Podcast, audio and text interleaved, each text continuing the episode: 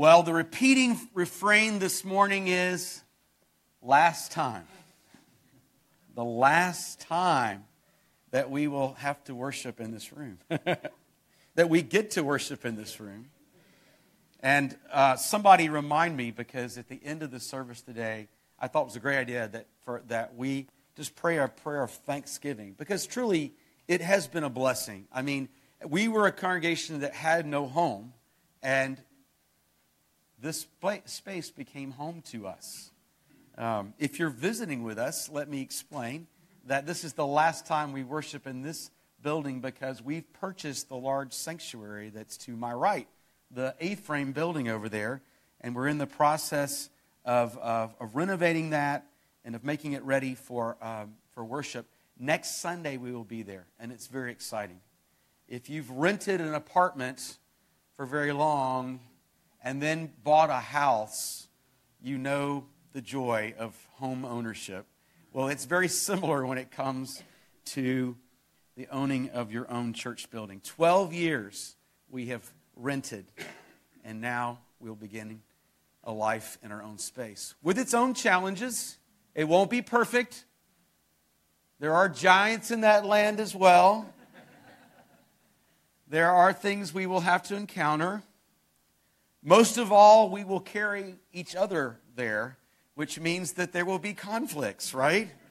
And we'll have disagreements and we will dispute things and different values will rise their ugly heads at times or their different heads and we'll have to negotiate how to love each other through all those things which is why i felt it very appropriate just felt led to really focus in on that first john passage that elena so so read uh, so well read a few moments ago um, you don't have the Pew Bibles, like Elena said. We'll, we'll be getting those next week. They're over there in our pews waiting for us.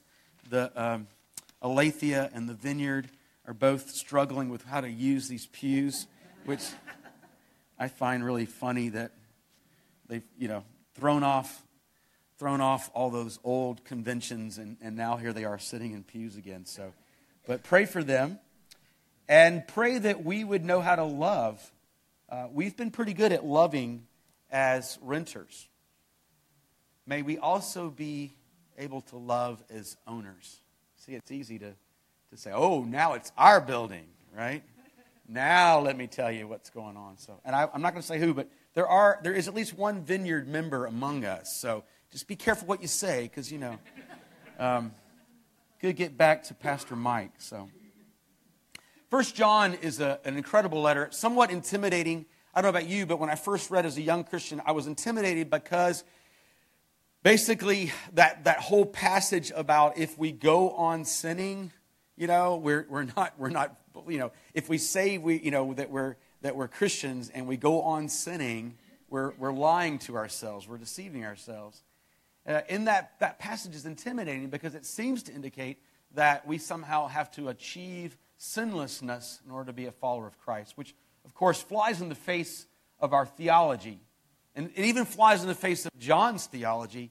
If you, you know probably the familiar verses, but let me remind you 1 John 1 8 and 9. If you haven't memorized them, you should. This is one of those you should really memorize. If we say we have no sin, we deceive ourselves, and the truth is not in us. So John understands if we don't think we've sinned, we've deceived ourselves. The truth is not in us. But if we confess our sins, God, who is faithful and just, will forgive our sins and he'll cleanse us from all unrighteousness. So John knows that it's not that we don't, we are somehow to not sin, but it is the, it's the willingness to go on sinning unchecked, the, the, desire, the desire not to change, to simply remain as we are and think that somehow that's acceptable to God. That is what John says is a falsehood, it's a lie, and we, we're not following Christ in that manner. As a matter of fact, the whole book of First John is really a study of the three tests to whether or not you're a true believer. The three tests. And these themes sort of run around and cross over each other and connect all throughout First John. Let me just kind of give them to you really quickly. The first part's a little heady, but then I'll get to some really practical stuff in a moment. But the three tests are simply this. First of all, do we believe that Jesus Christ is the Son of God? if we do not believe that Christ is the Son of God, we are not a Christian. Now, John was speaking to a real practical problem he had in the first century church that he's preaching to and teaching and sharing with, and that is these false teachers. John says, They came out from among us, but they were not of us. They looked like us, but they preached a different gospel. They didn't believe that Jesus was truly human, that he was 100% human and also 100% divine, that he was God the Son come to earth, taking on our humanity, living a perfect life, dying upon the cross, an atoning death, a propitiation, that big word for our sins, to atone for our sins, and then raised to new life. As David said, we're in the Easter season and raised to new life on the third day. So the first test John will say over and over again is Do you believe that Jesus Christ is the Son of God? 1 John 4:15 is a great verse to look at if you want to see that, that point made out really clearly. The second thing that, that the test that John will say, again, throughout the book of 1 John, is the test of whether or not you're truly a Christian is are you pursuing a righteous life? Are you pursuing a righteous life? Don't go on sinning, which I alluded to a moment ago. Don't go on sinning. Don't just simply accept your sin and think it's of not, no consequence. There is a tendency in the church, in the evangelical church, to so emphasize the grace of God and the sinfulness of man that it's all by grace, which we know it is. We, we don't receive our salvation on any merit, on any work, on any righteousness of our own part. And yet, Paul goes on to say it's just, you know, we're, we're justified by faith for good works which God has foreordained for us to walk in. There is a, a righteous way to live. It's why we don't discard the Old Testament. It's why we still say the Decalogue during Advent and, and Lent, because we, we still want to pursue the law of God as, as a means, as a, as a way of holy life. Not that we can do it by ourselves, of course not. We need the Spirit to work in us, but we seek a holy life. So the second test is, is just are we seeking a righteous life? And he will say that over and over again throughout the gospel. Again, that 1 John 1 8 and 9 I, I, I talked to you about. So I was at a funeral for a friend's dad last Saturday before I came back to preach on Sunday. And, and this man, David Eldridge, my friend Mark's father, uh, was truly a righteous man. I mean, he, he had a joy about him that um, was unmistakable. He, he was a lawyer, but as my friend Mark said, he, he broke all the rules of lawyers. And, and we know some righteous lawyers. Um, but he said he, he just, it was just a joy about him, and there was a generosity about him. He, he just he gave and, and, and it was a sense in which when you met him you didn't feel judged by him but you felt loved and received by him and that was expressed by his children and his grandchildren. And that's, that's something to put forward. That's, that's a, a, a, a, someone who's pursuing a righteous life. And, and that desire should be within us.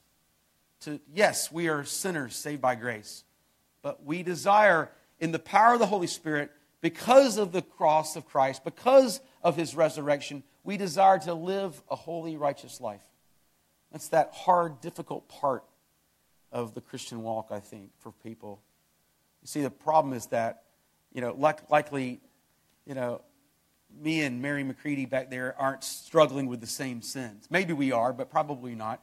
And my tendency as a human is to have a lot of grace and mercy when it comes to the sins I'm struggling with, but to have very little grace and mercy with the sins that Mary's struggling with. But, but yet we're called, it's not you know, John is not saying the test is look at other people, whether they're pursuing a righteous life. It's look within, look at yourself. Are you seeking to live a righteous life? The third, won't get into that completely, but the third test is what we really want to focus in on today. The third test, John says, is do we have genuine love for one another? And that's where we want to sort of make camp today and think about uh, a little more deeply. Do we have a genuine love? And he contrasts love with hatred. He uses Cain I always want to go, whoa, John, you know, that's a little extreme. You know, it's like, are you, don't be like Cain, who killed his brother. You know, and if you know that story, Cain was jealous of Abel because Abel's, this is in the very first part of the Bible in Genesis. Cain is, is jealous of Abel because Abel's sacrifice is offered and, and acceptable to God, and Cain's is not. And the scripture says that Cain was without excuse. So Abel was a righteous man. He was more righteous than Cain. And Cain was jealous of it. And out of that jealousy grew resentment and hatred, and ultimately, if you know the story, if you don't know the story, the first two brothers, Cain kills Abel. Literally, in the, in the Hebrew word, it would be he butchered him out of his hatred and out of his jealousy for him. So, John, I think being a little overdramatic, says, Don't be like Cain. Okay, got it. Don't be like Cain. But we're also reminded of Jesus' words about anger. And anyone who is angry with his brother or sister is in jeopardy of judgment. Jesus says in the great in the uh, Sermon on the Mount. Do we have a genuine love for each other? Now, this is not liking people. This is not about having warm, fuzzy emotional feelings. This is about loving action. And John makes it really clear. If you go back, I know you don't have the Pew Bibles, but if you had your Bibles with you, if you knew, you could look up there, you'd see that he says, Let us not simply love in talk or word, but in action and deeds. Love is an action. If you've been married for any length of time, you know that love is not a feeling, love is a decision. Amen, Jody? Amen. She will be the first to tell you. There are times where she doesn't feel a lot of love for me. I can be pretty unlovely. And yet, their action, that desire, that, that decision to be, to continue being married to me. And I'm so thankful for that, babe, that you do that. That there is a sense in which that love is that action, it is that loving action towards other people. One of the things that John deals with here, let me just sort of side note. Lots of things. I, I really encourage you to, to, to unpack the book of John. Don't be intimidated like I was for so many years, but really get into it. But one of the things that's really hard is that John talks about the world. And, and of course, John 3.16 tells us that God so loved the world. And yet, First John says that we're not to love the world. And to love the world is to be at enmity with God. And so, how do you, how do you, how do you reconcile those two things? you know, one, in one sense, how do you reconcile that God loves the world and yet at the same time we're not to be like the world? What I think, what, what, what John is talking about when he says don't, don't love the world, don't love the world system. Don't love the, the, the fallen system of the world and be weary, I think, by implication of our own culture and how that system, that world system, affects us. And let me just give you a practical example of that. Our culture teaches us, you know, the, the Gatorade commercial, obey your thirst, right? Our, our culture, in a sense, teaches us that, that value, except instead of obey your thirst, it's obey your feelings. Do what you feel like doing. What you don't feel like doing, you don't have to do. I, I hope they're not teaching that in school. If you don't feel like doing your math homework, Bella Lacanina, don't feel the need to do your homework. Because I can guarantee you that probably Bella will not do her math homework, right, Bella? Probably not, right? Maybe Bella would. I don't know. Some of us would not for sure, right? Most of us, I'm certain.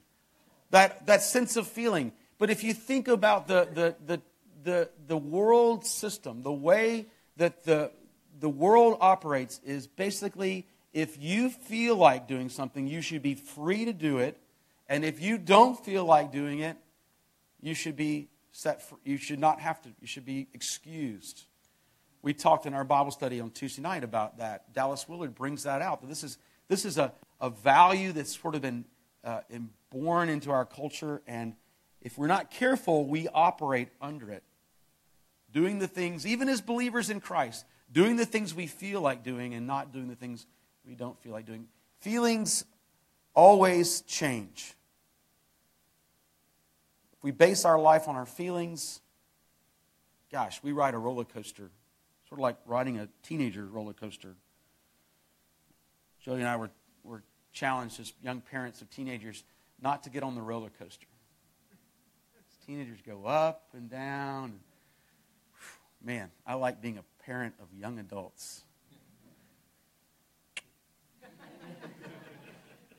My daughter's here today. So you have to, you have to, in John's epistles, you have to struggle with what is this world, loving the world and, and not loving the world means. I think it has to do with the system. But it, but it, but it comes to, to bear on this idea of, of where our feelings play. And I think that is so essential as we consider the command, the test of the authenticity of our, our love and, and our being Christians by the fact that we, how do we love other people? Do we love them with a genuineness? Now, some people are easy to love. I'm not talking about the easy people. Not Mary Coriel. That's Mary. Mary's easy to love. But but there are lots of others of us that are not as easy to love. And yet the command is that we would love each other. There, I'm sure there are hard people for, to love Mary too. I'm sorry.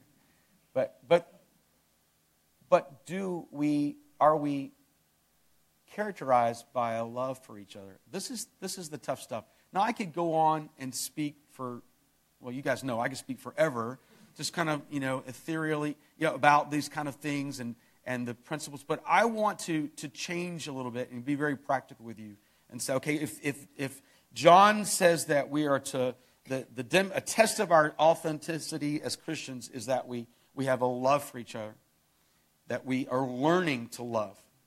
That's, a, that's an active love that we're learning to do, that it goes from here into the future, that we're trying to learn to love other people, that characterizes us, then we need to get really practical about that. If, if no other time than in a time like this, in a time of huge transitions for us. And so I just want to share with you for a couple of minutes, and I've got a couple of minutes left, that just to share with you some practical ways that I think that I try to live out the discipline of loving other people in my life. And I believe it's a part of the DNA of servants of Christ. I've said these things before, but it's been a while, and so I want to remind you of them. For some of you, it'll be first time, but for a lot of you, it'll be reminders of the, the, the practical disciplines. You see, I think that we get at loving other people not simply by saying, okay, act of the will, I'm going to love you but by practicing disciplines, ways that we can be involved in this active process that, that brings about the discipline of love. This came painfully to my awareness this last week. I was with David and James, and we were meeting with somebody that I had never met before. And I naturally, as we began to talk, he said something that offended me. And it, it was in my mind, asked at least James about this. I, it seemed to me as he was making presumptions about me and about servants of Christ. And part of me wanted to drop my napkin and walk out of the restaurant. Be frank with you. The feeling, I don't feel like being with this person right now. So luckily I didn't do that, and I tried to handle it a little healthier way. I want you to know I'm not preaching at you. I am preaching with you in this situation. I want you to know this is something that I struggle with, and that the things I'm sharing here are things that I have to practice as disciplines if I'm going to obey the command to love others, as Jesus says. Well, the first, the first one, then, let me just say, is to recognize that one of the barriers to my loving other people is my own busyness. You see, I was at a, it was a really busy week meeting this guy. Probably should have put that off.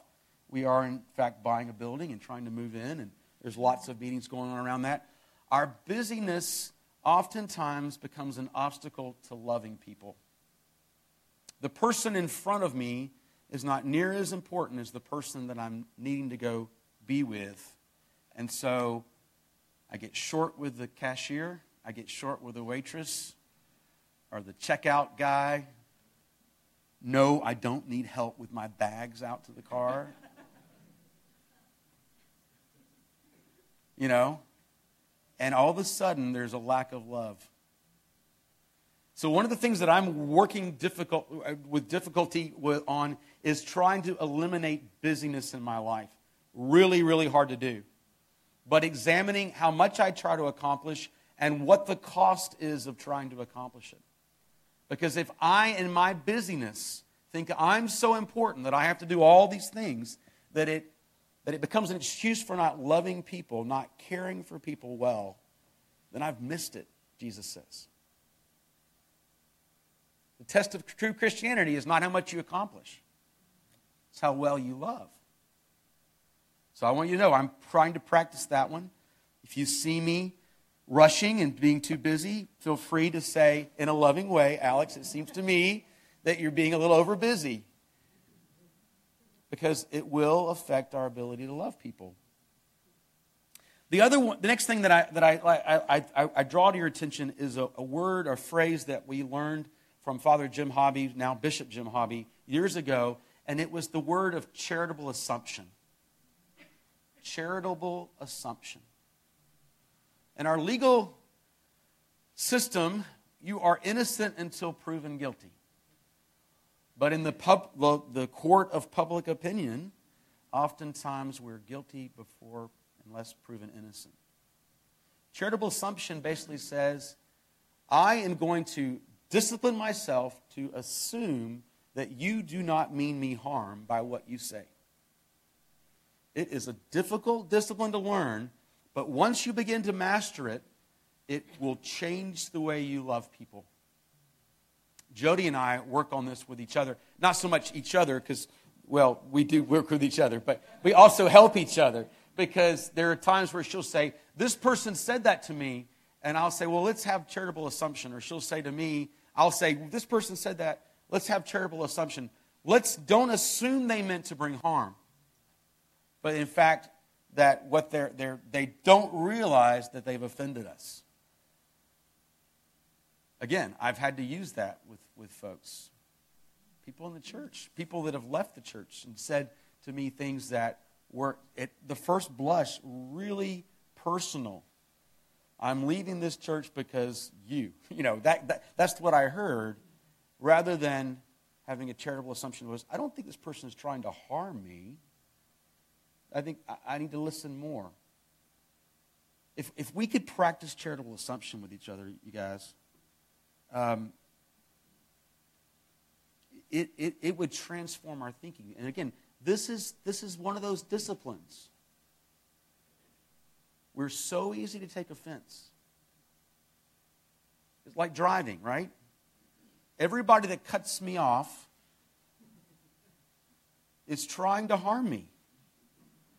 They're doing that intentionally. No, they're not. But I think that, right? They passed me on the wrong side. They cut me off. I think that they're some, they have a vendetta. Did I do something to them back there? I start thinking. I have this mental conversation in my head. Please tell me I'm not the only one, right? Right? I mean, some of you feel this way too, that there is something personal that I've done to offend them, and therefore they're taking it out on me by their aggressive and charitable assumption. You know, the reality is, those people probably are oblivious to me. I'm not even a person, I'm just a car obstacle in their way. Charitable assumptions. People are not out to hurt me or harm me in my relationships gosh, if you want to begin to truly live out the command to love one another, give it a try. Try it for 30 days. Money back guaranteed. Sometimes, though, charitable assumption isn't enough. We, we, we try to assume that they, that, they, they, you know, that they didn't mean us harm, and yet, the more we think about it, it seems that really they, there was something hurtful or cutting or um, mean about it.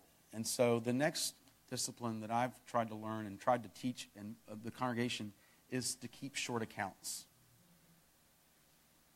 The worst thing as a pastor, I can hear somebody say, Well, I haven't really spoken with my brother for four years. It's like, four years? Or that person did something to me two years ago. Because I realized that in that moment that there is, there is two years or four years or however length of time it is of resentment built up towards that person. Keeping short accounts. And I've practiced this with some of you. Going to you quickly. And you've practiced it with me too. I've seen it. You know, where we say, you know what? When you said that, it really hurt my feelings.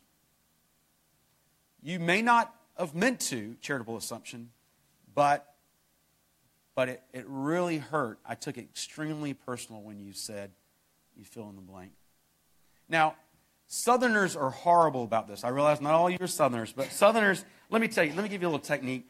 Don't bury the lead, all right? Don't talk to somebody for 30 minutes, you know, about the weather and their grandkids and stuff. And then, by the way, oh, by the way, you really offended me. Don't do that to people. Don't bury the lead. If you got something to say that's hard, say it first. I learned that from Bill Hybels, the pastor at Willow Creek. If you got something hard to say, because otherwise they people feel that you know like you made them vulnerable and then you zinged them. You know, tell them up front. Be be be frank. Again, with charitable assumption, I'm sure you didn't mean to, but when you said that, it really hurt me. Now, introverts, little technique. I need to say something to you, Alex. I don't want you to say anything until I'm done.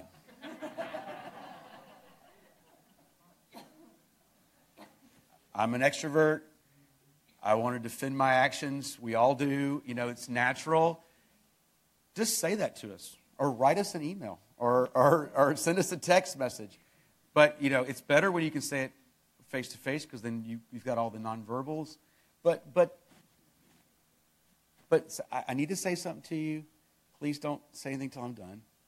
And then share what it is you need to say. I, this is extremely practical, you guys. This is exactly the way we learn to love others. Eliminate busyness, charitable assumptions, keep short accounts. You want to know how I'm learning to do this? I'm doing, trying to do these things. And these are things that I see manifesting in the congregation, and, and they bring life. You want to know why servants seems like, you know, we just seems like we don't have a lot of conflict? Well, we, we try to have charitable assumptions with each other, and we try to keep short accounts. It's amazing how saying, I'm sorry, you know, i am having to not look too closely at any of you because I'm thinking there, there are specific examples that I could say that I won't because you wouldn't want me to. But, but I know there are times where I've, I've been offended or you've, or I've offended you, and we've needed to do that. And we need to practice these things with each other. Now, the reality is that sometimes in those short accounts, there, there is wrong. And there is, there is pain, there is hurt, there's mean things said. And of course, that brings us back to forgiveness. And practicing forgiveness, it comes right in line. Practicing forgiveness has everything to do with loving people. You're, you're, you're not going to love people who don't hurt you intentionally at times, and for whom you need to say, I was hurt, please forgive me, or I hurt you, please forgive me, whatever needs, whichever way it needs to run. For John, that brings him back to the recognition, and he says it right there in chapter 3 the recognition that, that we love by laying down our lives, by laying down, we could say, our rights, um, by always being aware of how much we have been forgiven. Underneath all of these things, why charitable assumptions? Why short accounts? Why eliminating busyness? Because we recognize that that is we have been forgiven so very much through our Lord. How can we possibly hold on to these things and keep holding a person up and condemning them and allowing hatred to enter into our lives because we're, we're not willing to lay down our rights and come to that person. He says it over and over and over again throughout his gospel. Little children, do not let us love in word or in talk, but in deed and in truth. Now, at the end of the passage, John says that we are not condemned. We're not condemned because of the one who died for our offenses. By the one who was willing to lay down his life, his perfect life, in exchange for our imperfect lives. Who loved us enough to enter into the pain and suffering of this world and to bring about our forgiveness and to, to reconcile us to God. If, if we have been forgiven so much, that becomes the power within us to forgive one another. I know it's real practical, and I know it's thick, and there's lots to learn in First John, and I, I, I, encourage you to spend time just digging into it, learning it. We'll be back in First John next week in terms of a part of our epistle readings. But I, I, I want you to, to know that, that there will be challenges, that you will need to remember that it's not just simply about getting our way. It's not just simply about rights and feelings. Those, that's the world that John reminds us to be weary of and to not love, to not buy into, but rather to set our minds and hearts to disciplines, to not be controlled by our feeling, but rather to be controlled by what we know to be right and true that we're called to be in relationship with each other. I'm praying for you in this process. I pray you'll pray for me in this process. Be in prayer. We're going to be renting to a church. That's something we've never done. That's going to require charitable assumptions, short accounts, eliminating busyness, and forgiveness. This is where the rubber meets the road. The Lord will, will work in us. He's given us His Spirit. Our part is to practice the disciplines, His part is to empower us with His Spirit. Are you with me? Have I lost you or made you fall asleep? I hope not. Let's pray. Father, thanks for this community of love and forgiveness, of charitable assumptions and short accounts.